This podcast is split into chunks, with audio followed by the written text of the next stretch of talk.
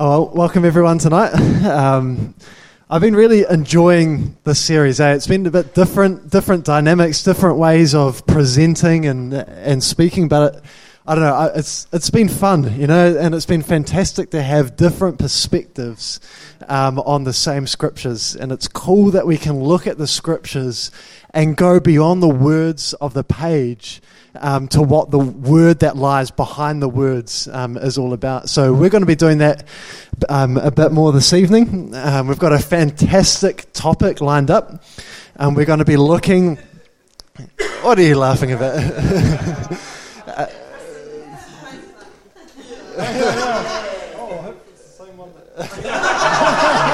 uh, change of plan. We. Uh, oh, did I did I not? Text you? so we get, like, um, like um, on the board, we're going to be looking at the gifts of the Spirit. But um, like we started last week, we're just back, backtracking a little bit, and we're looking at the role of identity and the role that identity plays, um, and then um, as as a foundation in our lives that all of our ministry and all of our activity comes from. Um, so we we will get to the different separate gifts of the Spirit, we promise. Um, but this stuff is, uh, from my perspective, this is eternally meaningful. To be built on the right foundation means that we're going to have a foundation to work from um, that'll actually mean that as we begin to minister to one another, it all adds to what it is that God is doing amongst his um, amongst his body, and it means that the different gifts flow in, in alignment to his pattern. Um, so this is this is really foundational stuff, um, and um, yeah. So tonight, the next instalment of identity, we're going to be looking at Matthew chapter four. So if you've got your Bible, um, open it up. Matthew chapter four, um, which is the temptation of Jesus. And this is set in a really interesting context. Um, it starts off in Matthew chapter 3 with the baptism of Jesus. He goes under the water and he comes up and he hears this voice, and it says, um, And behold, a voice out of heaven said, This is my beloved Son, in whom I'm well pleased. So God immediately speaks to him about his identity and about who he is. Um, and then from there, he's led into the wilderness to be tempted by Satan. Um, that's the passage we're going to be looking at tonight. Flowing on, if you've got if you if you've got a NASB Bible, um, flowing on from there, it talks about how Jesus starts his ministry.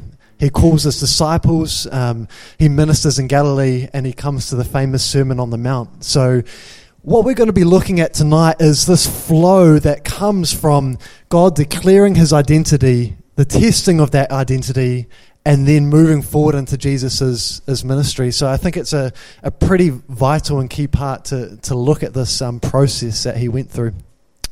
So we'll just read through. Um, we'll read through Matthew chapter 4, um, and then we'll get into it. Does, anyone, oh, does someone want to read it or me? Uh, yep. Then Jesus was led up by the Spirit into the wilderness to be tempted by the devil. And when he had fasted forty days and forty nights, afterwards he was hungry. Now, when the tempter came to him, he said, If you are the Son of God, command that these stones become bread. But he answered and said, It is written, Man shall not live by bread alone, but by every word that proceeds from the mouth of God. Then the devil took him up into the holy city, set him on the pinnacle of the temple, and said to him, If you are the Son of God, throw yourself down, for it is written, he shall give his angels charge over you, and in their hands they shall bear you up, lest you dash your foot against a stone. Jesus said to him, It is written again, You shall not tempt the Lord your God. Again, the devil took him up on an exceedingly high mountain and showed him all the kingdoms of the world and their glory. And he said to him, All these things I will give you if you will fall down and worship me. Then Jesus said to him, Away with you, Satan, for it is written, You shall worship the Lord your God, and him only you shall serve. Then the devil left him, and behold, angels came and ministered to him. Thanks, Ben. Yeah, big passage, eh? Yeah. Big passage. Um, and a really juicy, I think, uh, juicy discussion topic for our, um, our panel of uh, speakers tonight. Um, What's so funny about that? um, um, so yeah, Jesus is led out um, by the Holy Spirit into the wilderness.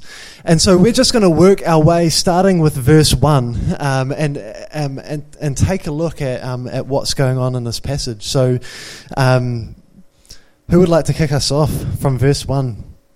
Then Jesus was led up by the Spirit into the wilderness to be tempted by the devil. Oh yeah, um, yeah. That that bit to me just stands out that he was led up by the Spirit. Um, you know, so often I feel like we find ourselves in these um, circumstances that seem to be contrary to what it is that we want to be in. And we go, oh no, how did I get here? And Jesus didn't once go, why am I in the wilderness? Why am I being led here? He was, he was all in. Yeah, it's massive, eh? And I think it can sometimes mess with our theology to hear that Jesus was led by the Spirit into the wilderness. He wasn't led by the devil into the wilderness. He was led by the Spirit. And it just so happened that the devil was there and God knew that he would be there, you know. Um, and so I think it's it's so relevant, eh, like you're saying, Chris, that I think it's easy to become a victim of life, you know, that as you go through stuff, even family life, you know, to think, man, like sometimes day to day life can be hard and to, to think about, like, to have to me, it's, it's such a, um, a dramatic change having a victim mentality that you're stuck where you are and you've just got to make the, make the, the best of a bad situation, you know, whether it be in family or in work or whatever it is that, that goes down. But actually, Jesus, like you said, Chris, doesn't have that attitude, right? I kind of I kind of looked at it. So when I started reading this uh, this week and just been chewing over it, I kind of looked at it like a rite of passage, which is an interesting an initiation, like an initiation. So you know, we all know that different tribes and peoples have these these um, experiences where they go from boyhood to manhood.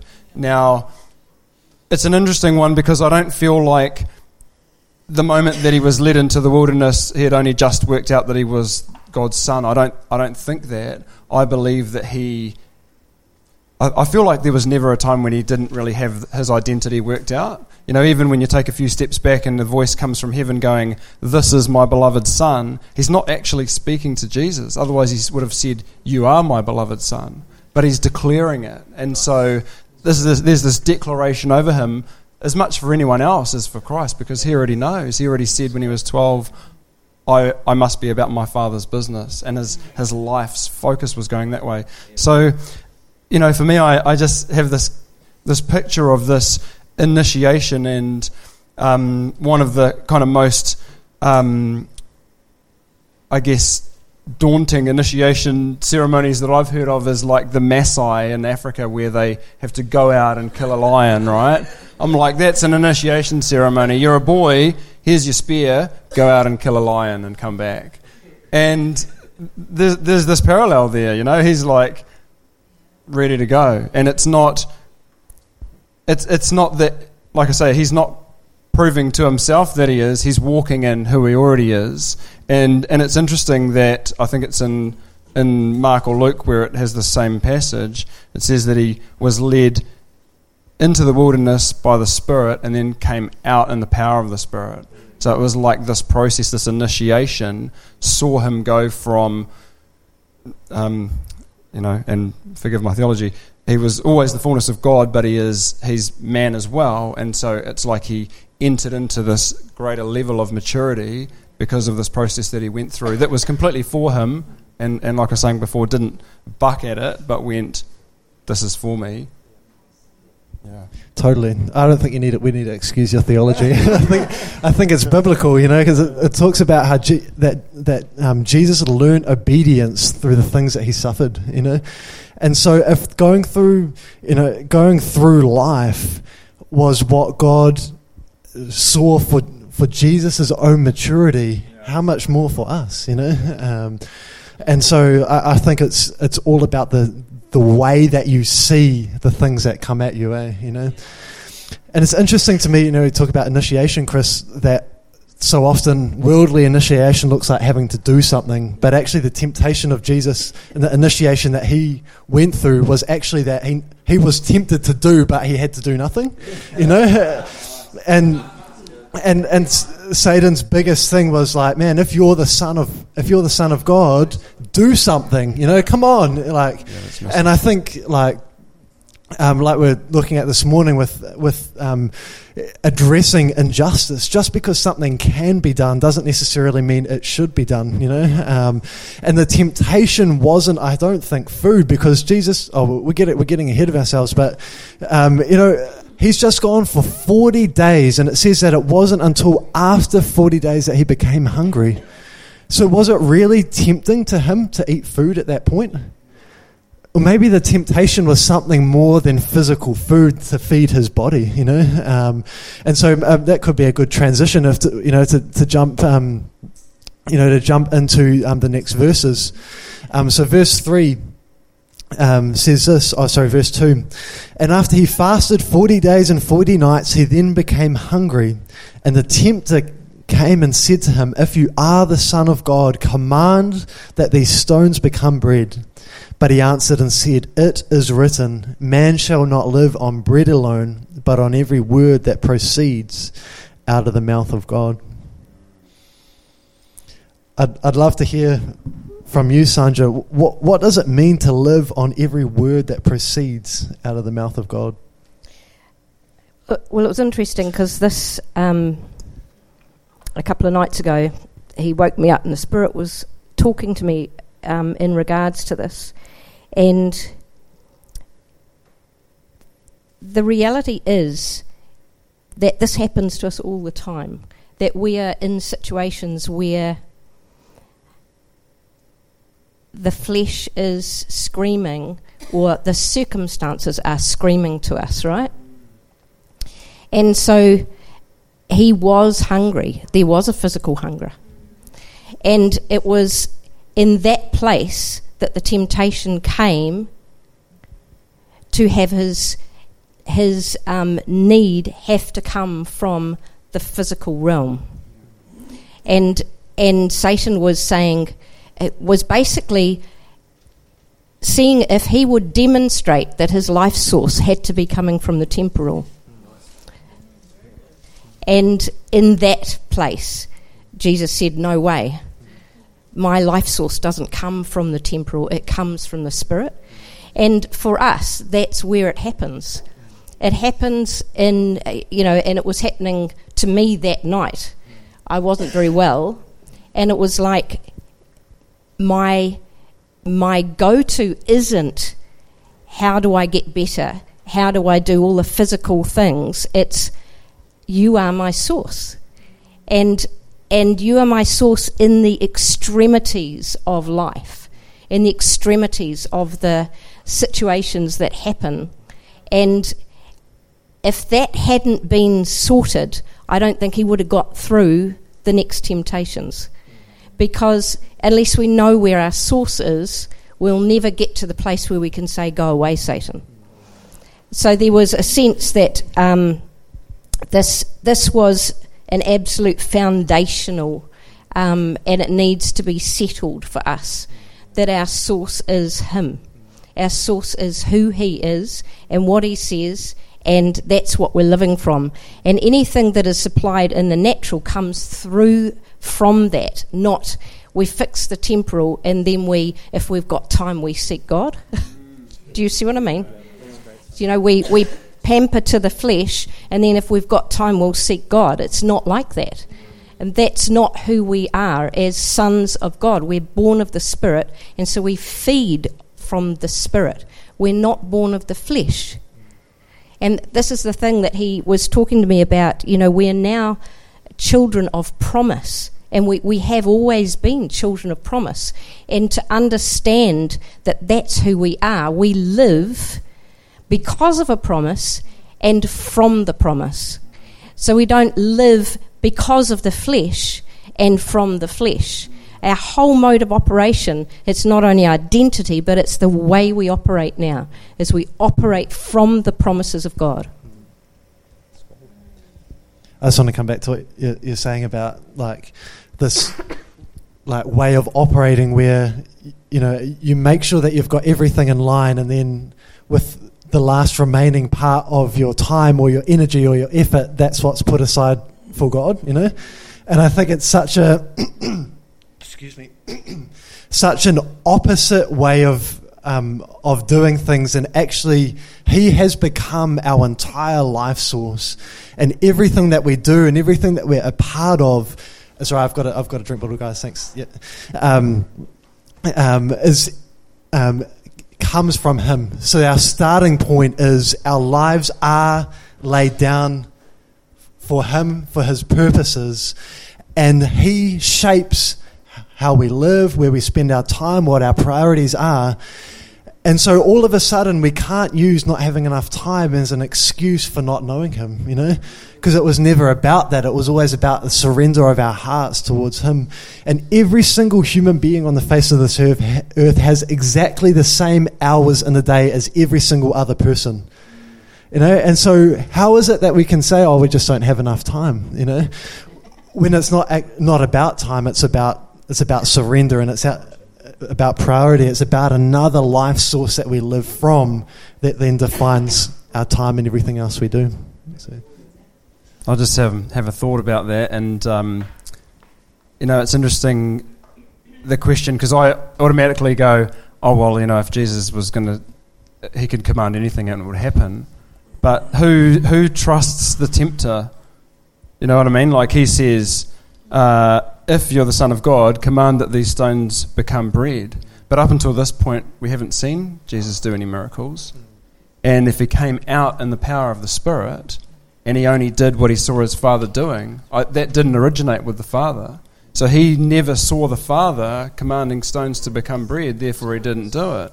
So when he turns up and he says, Why are you worried about your food? Why are you worried about your clothing? He's not just saying it because it's a good idea. He's actually lived that after 40 days of not eating. You know, he's, he's right in it. And so that's the, the spirit behind the, the words, you know. And I just go, man, if he had turned around and gone, that's a good idea, he, he probably would have, I don't know, but let's say he goes, become bread, there's every opportunity for them to not even become bread because he hasn't come out in the power of the Spirit. And, and it says that after he's gone through the temptations, the angels came and ministered to him. I bet you they turned up with bread. you know?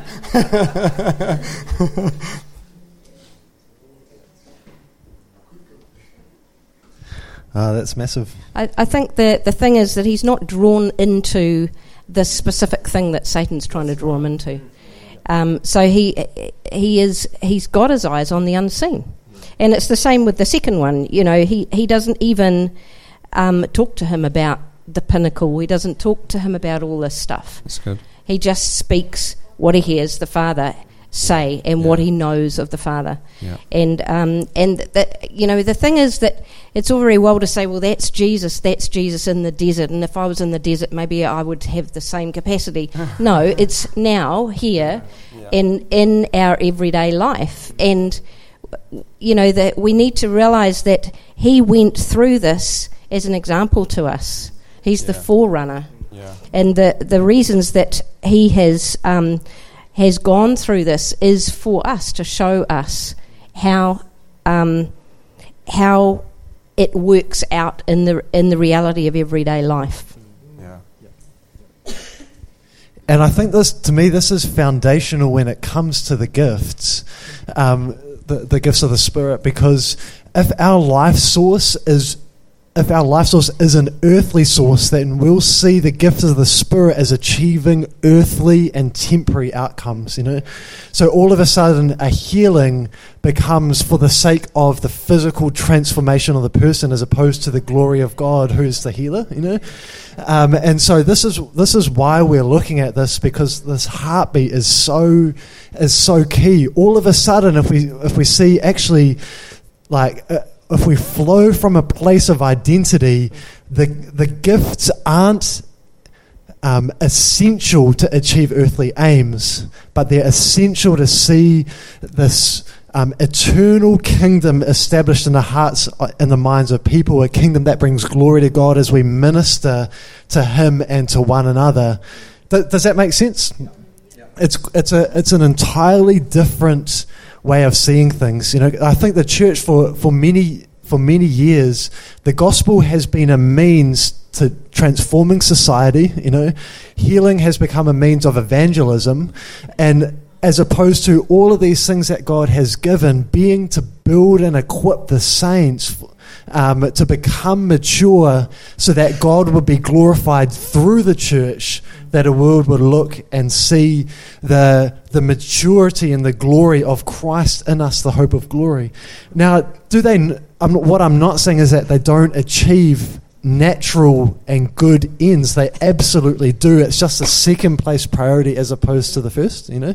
And so I think it's not saying that they don't, it's just saying that identity comes first, understanding God's eternal purpose comes first, and then all ministry flows um, as a result. So. And it comes out of intimacy with the Father, doesn't it? Because when you look at the second one, you know, um, this thing about um, being being up on this high pinnacle. I mean, we can read lots of things into that. What does the temple mean? Um, and what does the pinnacle of the temple mean? You know, um, wow! Can you imagine how um, if I threw myself off the pinnacle of the temple, which is the center of where God is, and the angels caught me. What an amazing opportunity to glorify God that would be. You know? So, like, the greatest idea doesn't qualify us at all and doesn't, uh, doesn't um, and, and shouldn't instigate um, a, a response at all. Just as we keep on hearing that, that Jesus didn't initiate, he didn't initiate anything at all, but he only did what he saw the Father doing and said what he heard the Father speaking. So that requires a intimacy with the Father and a walking in the Spirit that is for us. It is the only mode of operation. If we walk by the flesh, then we're going to do all these things that sound like a great idea, including using the gifts. So it must be that that, that surrender, the, this root of self and flesh, has to die. You know, otherwise we're going to be walking in the flesh using the gifts of the Spirit. And it all comes back to the same, the same issue, doesn't it? The gospel is come, and the heart of the gospel is to kill and crucify our flesh. You know, the work of that gospel requires that to happen in us. So there's this total surrender, and now we're bond slaves. So a bond slave is listening. Remember, he's got his ear absolutely pierced to the door of the master's house. So he's only going to do what he hears the Father say. It, um, it also seems like this this temptation ramps up a little bit. You know, the first one's just about what you can do for yourself and your hungry stomach. The next one sounds like a really good Christian idea. You know, because now it's got some scripture behind it. It must be the right thing. this is what God said, and it kind of has echoes of the of the serpent. You know, hasn't God said with a little twist yeah. on it? Yep totally. And I think sometimes the last elements of self aren't actually in that big outward sins, they're actually in spirituality, you know? Yeah, like it's good. it's the, the temptation to do for God and to be seen to do, you know? Yeah. Like this this place where this whole um, scenario goes down, like Sandra you were saying, is is in the at the pinnacle of the temple. It's it's like in the rock. It's like in the rock car park, you know. And as everyone's streaming in for a Sunday morning yeah, service, it's yeah. like the most publicly religious place, and um, and the, the temptation is to to somehow like in in ministry just subtly um, swing it so that people are like, wow, like you're so incredible, you know. You, um, or what, what, what an amazing miracle! You must, Jesus, you must be such a man of God, you know. And the the temptation is uh, in that I think, and once again, these are temptations that, that, that Satan thinks are temptations. When you actually read it through, it's actually not a temptation to him. No, that's right. But in Satan's mind, there's the, still the potential for it. Um, you know, as is just that there would be some kind of credit that comes back to him that that Jesus would somehow gain his identity through what he does and through his religious actions and through his religious ministry as opposed to being secure in Christ, you know. And I think it's really it's almost laughable when you look back at back at it in hindsight that Jesus would need that to inform his identity, you know. And yet I think that's like while it's easy to look back on Jesus' temptations, it's this, the same thing as playing out day in, day out in, in modern day church community, you know? So. Uh, uh, um, this is um, just my perspective as a builder. I go, man, it would be really hard to stand on the pinnacle of the temple. I just see this point, and Jesus is kind of like going, man, get me out of here. This is no temptation at all.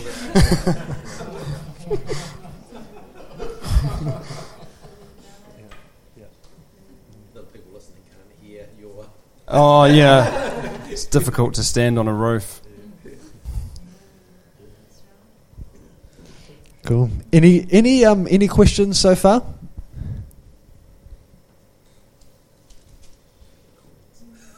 You got a comment? I just um, when I see what Satan's trying to do, because you're you're talking about how Jesus only did what the Father he saw the Father doing, only did the Father's will, mm. and then you've got Satan bringing his will. And so, for Jesus to align himself to Satan's will by doing anything that Satan asked him to do, he was going from one kingdom into another kingdom. And that's why, you know, later on it says, if you bow before me. And so it's Satan doing what he's always wanted to do and receive the glory that was only destined to the Father. And so he's working his little schemes in there. And, and if Jesus had succumbed to any of those things, I think the whole of history would be different. The other thing I see, um, eh, and I, I don't know whether I'm just reading something into it, but it seems like the first two, he's saying, if you are the Son of God. The second one, he doesn't. And I feel like the more that Jesus is um, in, in the presence of Satan, the more Satan's deceitfulness is actually exposed. So it comes as, you know, a little deceitful. Let's just get your eyes on the things that are natural. Um, and then it's like, let's see if we can we can get your your um, the lusts of the flesh going. But at the end, it's just straight out worship me. Yeah. But that was always his intent in number one and number two. Yeah. And this is, it's like the true authority, this true spiritual authority and identity that we have. Light will expose the darkness. And the more, um, the, the more that we come into the revelation of who we are, the, the deceitfulness won't, it won't be deceitful. We will see right through it. And we'll see what the, the core of the thing is because we know who we are and it'll be very, very plain. Sounds to me like it was interesting you said the lust of the flesh because that's what I read when I see that. You know, it says in First John, uh, "Love not the world, neither the things that are in the world. Lust of the flesh, lust of the eyes, and the pride of life." And the first one, absolutely the flesh, the eyes. Well, this is going to be spectacular. Pride of life. All this is yours. You know, you'll be the man. Yep. So it's the same old tricks, same as in the garden. Yep. Um, talking about the garden, can I divert? I'll go for it. Go for it. Okay. Um, just in the last few months, he's he's shown me that Satan was actually assigned a job in the garden, and this really helps us when we understand. so um, Satan was told by God, wasn't he, that you're going to bruise the heel of the seed, right? And then he said to Adam, and this, your seed is going to crush the head, right? Now we, we understand that primarily Jesus is the fulfillment of the one who came and destroyed the works of the enemy, right? We also have that assignment, but if you've ever thought of what it's like to have something bruising or, or biting at your heel, can you see it? You can't, can you? So there's the very nature of deception that all you understand when you're walking is that something's hampering my walk. And it, it was like he showed me that I used to, back in the day, I used to think that there was this little this little button, there was this little chink in my armour that Satan knew. He kept on pressing on it. And so my response was, you know, go away, get behind me, and all that. And I actually didn't realize that maybe because there's a key truth that Satan can only attack flesh, he can't attack the spirit. And so, what was coming up for me in my personal life was things that were around parenting. And so, anytime anyone made a comment about my parenting, I would manifest flesh, whether I outwardly or inwardly. And that, until that manifestation became so out there, I didn't realize that that was the very thing that God wanted to expose and show me that the whole reason why that was continually happening, it was like a cycle going over and over and over. It wasn't because of my parenting, it was because of my identity. And unless that had come out and that had manifested to the massiveness it had, and I came to the end of myself and I screamed out for help, instead of doing what I'd been doing all those years, which was covering over, covering over, go away, Satan, covering over, when it all came out, he was then able to show me that it wasn't just what looked like the, the little chink in my armour, it was a root system. And it was this root of self that had its identity. I had my identity in what I did. So, what I did as a parent, what, what I felt God had assigned me to do, that was the most important thing to me in the world.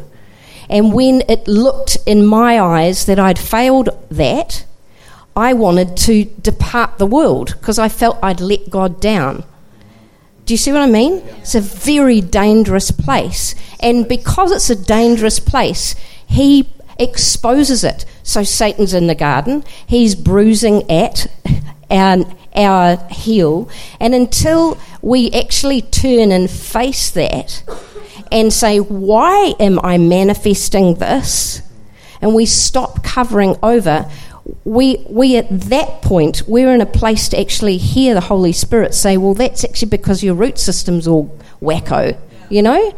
And in that process, he brought me into life, uprooted that. He said, that's not where your identity is. Your identity is in who you are, who I say you are. It's got nothing at all to do with what you do. So don't discount these things and and I think this is what religion does it covers over our failings. It covers over these manifestations of flesh, and actually, God wants to use that, you know, to set us free. And then it really crushes at the heel of that thing, at the head of that thing, I should say, and brings us into life. That's great. Oh, just can I say one thing yeah, and then you can say. I think that was fantastic. That was definitely not a diversion at all. That's totally what we're talking about. And I, t- to me, the, the words I put to it is, um, is this, that, that condemnation is not a sin issue, it's an identity issue. You know, and, and that if we're feeling a sense of condemnation, no time ever was it because of our sin, because unless we're non believers. It's, it's an identity issue because when we're in Christ, we actually um, we actually have a new identity, and we don't we're not like Sandra was sharing last week. We're not convicted based off our sin. uh, uh, sorry, we're not condemned for our sin, we're convicted based on righteousness. And so anytime we feel a sense of condemnation, it's not actually because of the thing that we're feeling condemned over, it's because we haven't realized who we are in Him, you know? And that's a completely different way of seeing things that, to me, brings ultimate freedom, you know? So, sorry, what were you going to say, Chris? Oh, um, so just on what you're saying there, Sandra, I, um, I was thinking, you know, the moment. So Peter had his own time of that same same situation, right, in the in the garden, and um, I, I love what Christ says to him. He says, "Simon, Satan has asked for you that he may sift you as wheat, but I've prayed for you that your faith should not fail, and when you have returned to me, strengthen your brethren." And then Peter turns up and he says, But Lord, I'm ready to go with you both to prison and death. And then he said, I tell you, Peter, the rooster shall not crow this day before you will deny three times that you know me. And so, you know, just just what you're talking about, and and um, you know what I was saying before about uh, Christ in the wilderness doesn't go, "Why am I here, God? Why have you let this happen to me?" The the situation that was meant for Peter's destruction turned out to be his actual birth into this new life, you know, the death of self. And did you notice that he uses Peter's flesh name when it's ah. to do with Satan, does. and he uses his name of promise? So he says, Simon, Simon, Satan has asked to sift you, It's massive. but Peter. So God, Jesus always sees us as the children of promise that we are. He always believes in us. And it's like that that to me is massive. That is our identity. Yeah? So whose voice will we listen to?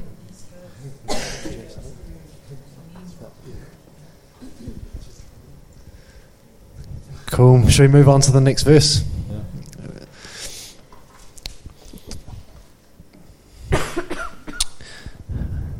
All right, we're kind of done. Verse 6. Um, verse 7 Jesus said to him, uh, On the other hand, it is written, You shall not put the Lord your God to the test. All right, we've kind of done that one. Verse 8 Again, the devil took him to a very high mountain and showed him all the kingdoms of the world and their glory, and said to him, All these things I will give you if you fall down and worship me.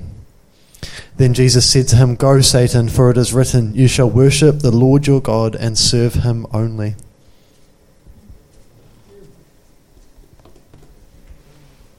Um, to me, that sounds like um, there's that time later on after Christ has done these miracles, and the people he perceived that the people were going to come and take him by force and make him a king. You know, and he's like, he's already, it's resolved already. You know, he tur- he came up into this situation having it resolved. Like this, this wasn't the resolving of it. he already knew. And then we see it outworked in a smaller capacity, but you can see why it was no temptation to him. He says he didn't commit himself to man because he knew what was in man. Well, he also knew what was in Satan as well, didn't he? So it's like what? And to me, this is a place of identity where the temptations are no longer temptations, you know? Yeah. Where Jesus, who's the Son of God and was there at the beginning when the worlds were created, is all of a sudden being offered something that actually belongs to him, you know? it's like. It's like Yeah, Chris coming and saying, "Hey, would you like a, um, you know, your, the maroon jersey that you're wearing?" you know, it's like it actually belongs to him. That like it's Yeah. there, there's nothing in him that he makes him think that he needs it. But I think to me, this is with all three of these temptations, like in, in each of them, they're, they're actually temptations to Satan because that's the way that he thinks and he operates. Yeah, and right. he's trying to manifest his life inside of Jesus. It- Yeah. So I think Yeah. like he's only he can only operate by what he sees Yeah, that's good. um, as, as be, yeah as being need, you know. And so I think that to me it's it's fascinating that yeah, in, in offering all of the kingdoms to Jesus, it's just he he knows that th- they belong to him anyway, you know. And so It's interesting um, that in Luke uh, 1 to 13, um, which is the equivalent passage about the temptations, at the end um, in verse 13 it says, When the devil had finished every temptation, he left him until an opportune time. And then you see in John 14 30, Jesus is saying to the disciples, The rule of the world is coming, and he has nothing in me. Isn't that powerful? The thing is that he knew that the disciples could well, track record going, interpret his death on a cross as being rejected by God.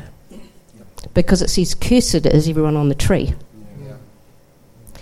They could interpret it as Satan had won. Right? That in itself is evidence that they were still thinking and judging by their flesh, which meant that their source was not every word he was saying. There is, there is a, a, a judging and being righteous as a judge that he has for us. He has called us to reign and rule with him, right?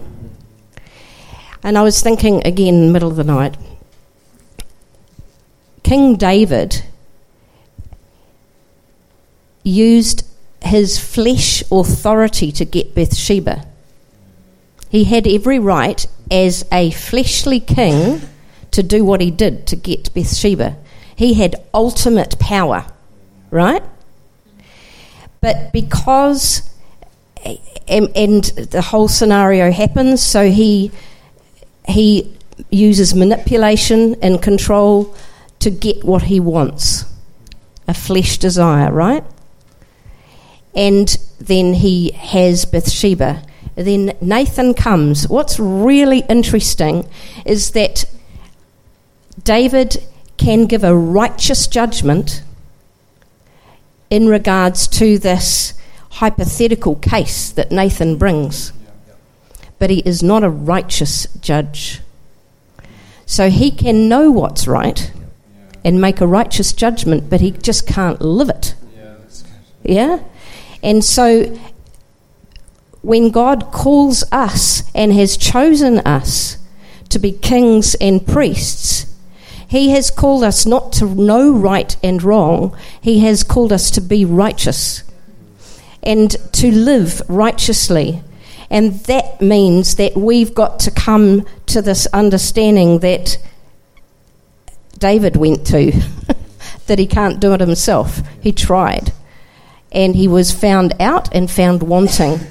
And he was exposed, his inner realm was exposed, and that was what caused him to come and cry out his greatest moment.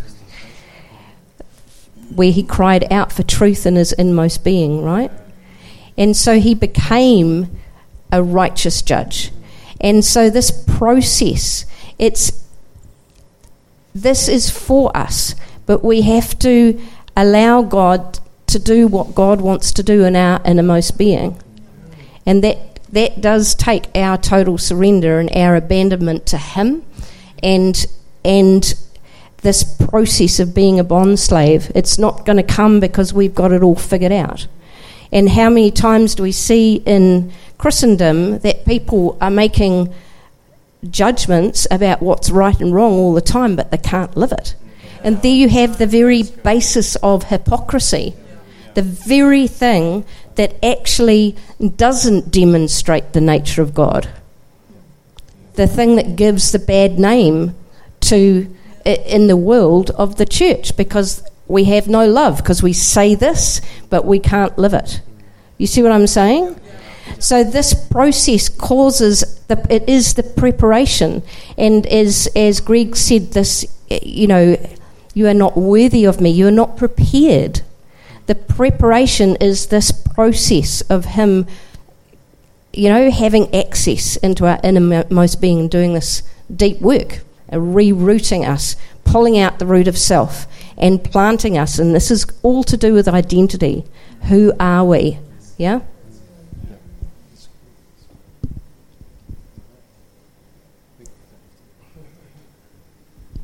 Uh, it's just just um, pretty much the same thing again. You know, this um, this identity and and sight, this truly seeing and not living for what's temporary. Um, and I was just thinking about how uh, when Christ stood before Pilate, and Pilate asked him if he's a king, you know, and he says, "Yeah, I am, but not of this world." And it's the same thing. So the devil offers him everything of this world, and Christ's like, "I've actually truly seen something." I'm living from what I've seen and what I know. I don't need to, you know. There's this this passage. Um, John the Baptist says he says uh, when his disciples see Christ, he says a man can receive nothing except it's given to him from heaven, and you know you just see that in the life of Christ. He's not grasping for stuff or trying to grab anything. He's completely at rest, confident that whatever he needs, his Father's going to give him. So he's not out there trying to amass anything. In fact, he let everything go, Absolutely. including his life. Yeah. Um, so for me, that's just massive. He's like, regardless of what anyone around me is saying and what you're offering me, I know who I am. And to me, this is where the gifts then come back in again because the first thing I think that Abraham needed to do with when he when he received his, the gift of his son was to let him go because he had greater perspective and greater sight for what the son was to achieve, you know. And I think to me this is this is so key. And then moving into looking at the gifts of the Holy Spirit because all of a sudden. Um, we we don't uh, need to minister out from a place of um, yeah, lack of identity, eh? You know. Um, so I guess the, the the big kind of the big ticket question is obviously the themes is the gifts of the of the spirit. What um, you know, what, what is what is the role of identity, and what is what we've looked at tonight? How is that relevant to then ministering in the gifts and functioning from this place of, of identity?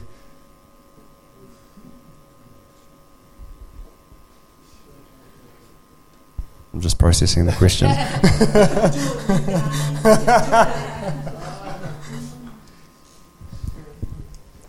I, again, I think it comes down to flesh and spirit to me, because um, you know we're, we're we're either living from our flesh or we're living by the spirit, and and there is no option with the Lord. you know what I mean? He's given us His Holy Spirit. The the the death and resurrection of Christ is our victory. You know, and um, all all that we are and then all that we do would come out of that. And um, so it can't come from the flesh. It just yeah. It flows from a full place, eh, as opposed to an empty place, and from a place of being able to to minister based on knowing who you are without needing any kind of appreciation for um, from other people, needing to be seen to do, needing to do to please God, any of that that sort of thing, because that will have that'll lead to self destruction, right? You know, but ministering because Jesus came in to the wilderness full, hey, or he he came out of the wilderness full, and I think to me, you know, he came out full and then started his ministry, you know, and so it's at the point where we've actually let go of the things that we've been given. Had ourselves rearranged, our thinking changed, our attitudes changed, our motivations changed, that all of a sudden um, we can then minister accurately um, based on the genuine building up of the body of Christ and not because we're tempted to do anything in any way for either any other motive apart from being in Him and being in love with Him, you know. So, Well, for me, I hear um, uh, a seed reproduces after its kind. So if you if you're empowered and you're uh, operating out of the flesh, you know, and we've seen that in um, the most classic example for me is Saul, who is a man who's made king over the nation and utters rash promises like, "If anyone eats today, I'm going to kill them," or um, you know, uh, doesn't do the thing that God's commanded him. And, you know, going back to my other message, it's obedience versus sacrifice, isn't it? You know, ones where we get to choose what we want based on our preferences or we allow him to serve his own purposes through us. And if he's in the business of reproducing his own kind in us, then he's going to have his work outworked through little Christs rather than a bunch of people with good ideas and good intentions. Totally. And Saul was the pinnacle of a gifted man, eh? You know, he like he was chosen because he was a what a head and shoulders above everyone else. He in terms of if we were talking about being gifted, he was he was your go-to man, you know. And and yet he finds himself in a position where his abilities then became about serving himself. And it just, I just happened to be reading this passage this afternoon, actually, you know, and, you know, like it, it, it talks about Saul and how um, he, he was given a commandment by God to go and kill every man, woman, and child and animal that were part of the Amalekites. But when he was, was given this commandment and he comes back to Samuel and he's like, Cool, I've, I've done it. I've, I've done what you asked. And Samuel's like, What's that? What's that barring I hear behind you? And he's like, Oh, they're the, they're the sheep that I've taken. Um, he said, um, he said um, uh, something like, I was too afraid to face the people who wanted the sheep, you know? And so he was swayed by other people's expectations and what people needed as opposed to the word of God that came. He wasn't able to minister in his gift to fulfill the commandment of God, he, but he was able to minister in his gift to meet the needs of the people. And that's when God says, I, I, I don't, I don't, and, and he goes on from there to say, and the other reason is I, I didn't listen to your word and I kept these sheep so that I could build an altar for you and sacrifice what I, I, I sacrifice what I've gained for you. And, and Samuel's like, oh, I prefer, what is it? Obedience over sacrifice, you know? And I think that this is like when we come back to the gifts, God is saying, I don't need you to minister for me. I want you to be obedient to me, you know? Because there's a greater expression of my love and my goodness and my glory on the earth that comes from this place of identity, this place of faithfulness then what comes from your ministry and your own ability to do and serve for me according to your intention, you know? So I think it's powerful, eh? You hit on a real good thing with that fear of man thing, and I think that is um, that's absolutely integral. Have a listen to um, uh, um, Philippians two five. Have this attitude in yourselves, which is also in Christ Jesus. That's have have a don't put on. It's got to be in. It's got to be built by Him, right?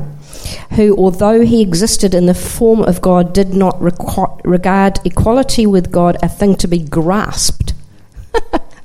Would we grasp at our gift? You know, if if if we would grasp at anything that we do or anything that that God might ask us to, to minister to, that's a good sign that our identity's in it. Yeah? Um, but emptied himself, taking the form of a bond servant and being made in likeness of men. And I think it's in Galatians, it talks, um, Paul talks about, I would not be a bond servant if I was still pleasing man. that those two things are mutually exclusive. So if, if I'm still under the fear of man, if I'm still influenced into and pressured into doing things or saying things or whatever um, because of the fear of man, then I'm actually not a true bondservant yet. I haven't died. My flesh, myself is still living and it's still saying, I need this. So it, all of these things are this inner realm, isn't it? That and the freedom. So a bond bond servant is the most free place because you're free from yourself, which is the very thing that the word of the gospel has come to set us free from us. It's awesome. That's great. Just mindful of the time, it would be cool to have time for some questions, um, and then I'd be pretty keen for us to get to um, discussion tonight, even if it's only for 15 minutes or so. Um, so, does anyone have any questions about what we've been talking about tonight, or any questions, um, even from the last um, last couple of weeks that you've been pondering on? Or comments, if you want, Nick. welling up. Um, the the whole time we've been speaking, you know, I had the picture of Saul and David, and then you guys touching. I'm like, wow, that's awesome. Um, there's a real awesome picture and an awesome parallel between Satan and Jesus, and Saul and David. And when we're talking about the gifts, it's like Saul was given what David was given, the exact same thing, but ministered with a different heart in the end. You know, he had his failings, he had his thing, but there was a desire for him to meet the will of God and do the will of God. And um, and when it, you know when we're talking about the kingdoms, you know we've been touching on the kingdoms. He said, "I'll give you the kingdom." Well, I actually believe he had the authority to give him the kingdoms, but he was giving them the kingdoms of this world, which he had been he's lord over. He was given he was called the god of this world for a time. And so there's this transitional period that we're seeing there where Satan actually has the authority to give him the kingdoms, but Jesus sees something in the distance which is a greater reality where he will be over not only the kingdoms of this world but everything. And so he doesn't need to submit to the things now because he sees the promise and he sees that which is to come. And so he's walking in that. And you see this, this other position in Christ where he's not afraid to submit at all. Mm. Hey, like he, you know, I guess this, this identity thing where he goes, I know I'm a son regardless of anything. He turns up to be baptized by John the Baptist, and John the Baptist is like, no way, this is, this is not how it's supposed to be. And Christ's like, actually, this is exactly how it's supposed to be. And me being baptized by you doesn't change who I am. And, and I mean, his whole life was like that anyway, but that, that and the washing of the disciples' feet are just two standout examples for me where he goes, If I am who I am and I'm living like this, what is it saying to you? That the greatest will absolutely be the least. Any other questions or comments?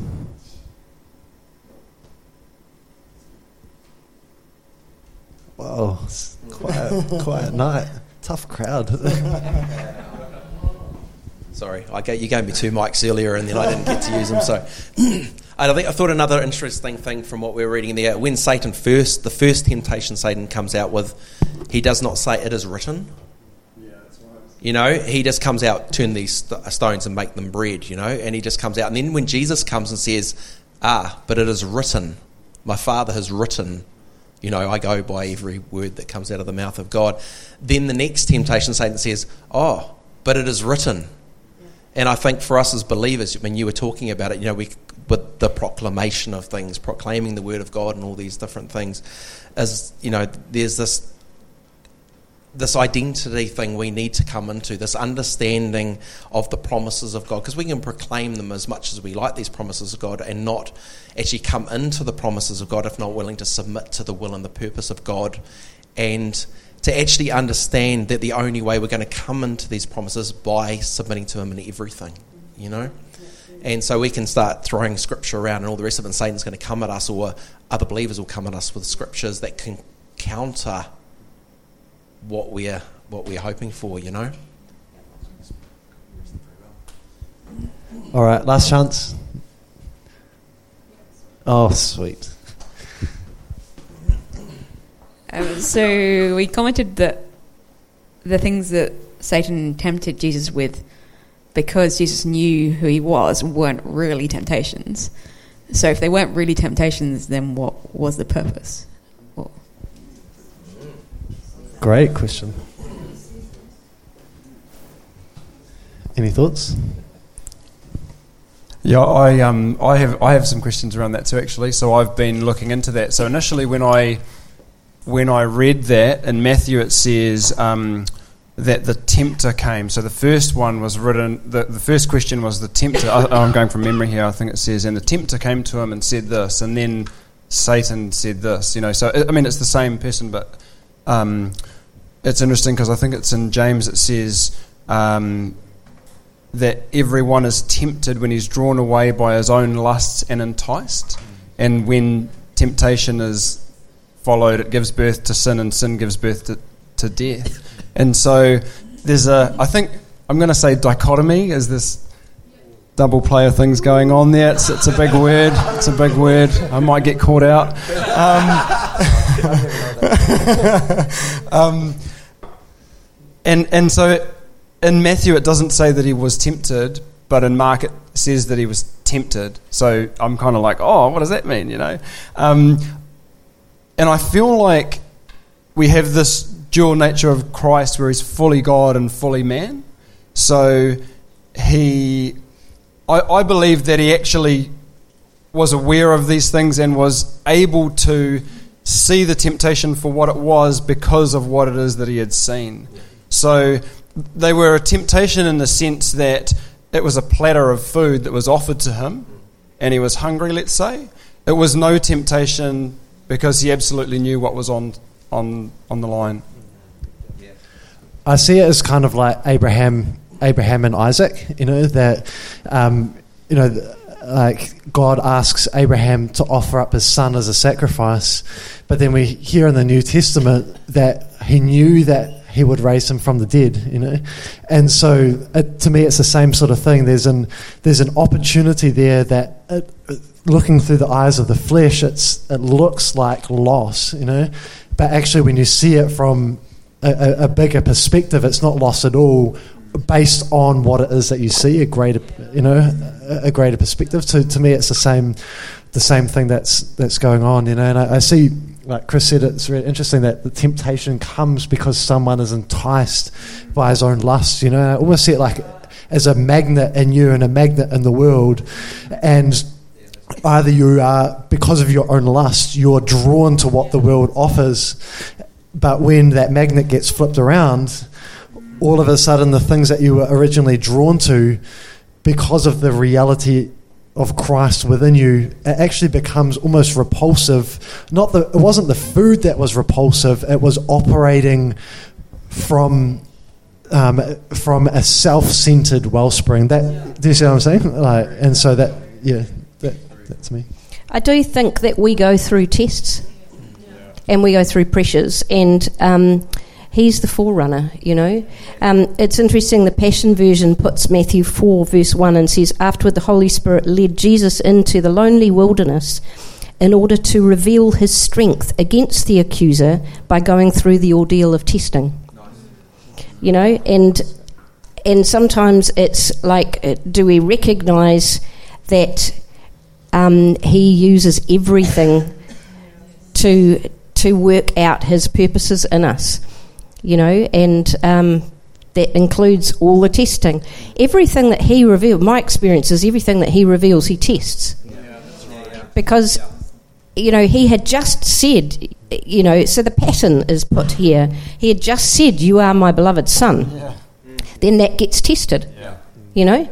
So if, if he's received that, and, you know, our, our um, understanding is when we receive a revelation, then God will allow testing to happen to see what's produced under pressure. And again, if it's not Christ, well, that's the greatest opportunity to say, Lord, that's why is that coming out when it's not you? You know, if it is Christ, that's a win as well. So both things are always for our good. We look at um, testing like it's the worst thing sometimes. Eh? We go, oh no, don't don't put me under pressure and don't put me in this situation, and yet if everything that can be shaken is being shaken, then it's the greatest thing because only that which can't be shaken is going to remain. And I think, sorry, just one more one more thing because it's such a great question. um, I, I, I think it's it's so important to not see what we're describing as an emotionless, feelingless process. You know, I think about Jesus going to the cross. You know, and it says that that would have been horrific physical pain, not to mention everything else that was going on in that moment. And so what we're saying is is not that that there isn't pain or that Jesus wasn't hungry or um, or anything like that. But it's saying it says, "But for the joy set before him, he endured the cross." So what it's so what it's bringing to light is a greater life and a greater power on the inside that doesn't null and void the trials and struggles and hardship of life, but it lifts you in your perspective and your thinking to, to operating in a, in a higher and greater way. So, cool. No other last thoughts, questions? Jump. Oh, I knew there would be some questions. Thanks, Sam. Um, I just in Luke 4 1, again, it's telling this little story. Um, it says, And then Jesus, being filled with the Holy Spirit, returned from the Jordan and was led by the Spirit into the wilderness, being tempted for 40 days by the devil. So I'm just sitting here, I've got no answers or anything, saying he's been led by the Spirit into the wilderness and being tempted for 40 days. And we only hear three examples of. Mm. It's only recorded three examples of the way he was tested. So I think it's a pretty long time. Yeah, yeah. I reckon um, one of the not a direct response to that, but just another thought to go with it is, um, you know, Christ is referred to as the, is it the last Adam and the second man? And so, you know, I feel like in this period of testing, if he wasn't Christ, he wouldn't have stood, because it was a rel- it was a real test, but but who he was was revealed through the testing, and realistically, there were only ever two people that had a shot at this. The way I see it, Adam and Christ, and so Adam had the same warning and didn't stand, um, and so we're naturally the fruit of that, and Christ turns up to do what Adam couldn't do. And his life is being reproduced in us so that when the same temptations come we can stand not as adam did and crumble but as christ did you know so. and and getting back to identity do we identify with adam or do we identify with christ yeah, yeah. who is who who are we mm. you know mm. these are big questions because if we're constantly referring but i'm of adam then we haven't received the gospel or the work of the gospel because the work of the gospel makes us of Christ and in Christ. Entirely different. Cool. All right. Thanks, team. Um, so, probably for the last 10, 10 minutes, 10, 15 minutes, um, we'll jump into this question. Um, so, it's the same question that, that we had last week, but we didn't get into it. So, why is having a revealed position of sonship so essential when it comes to the use of spiritual gifts. So it'd be cool to discuss that, um, and feel free to discuss anything else we've, we've talked about around identity and that as well. Cool.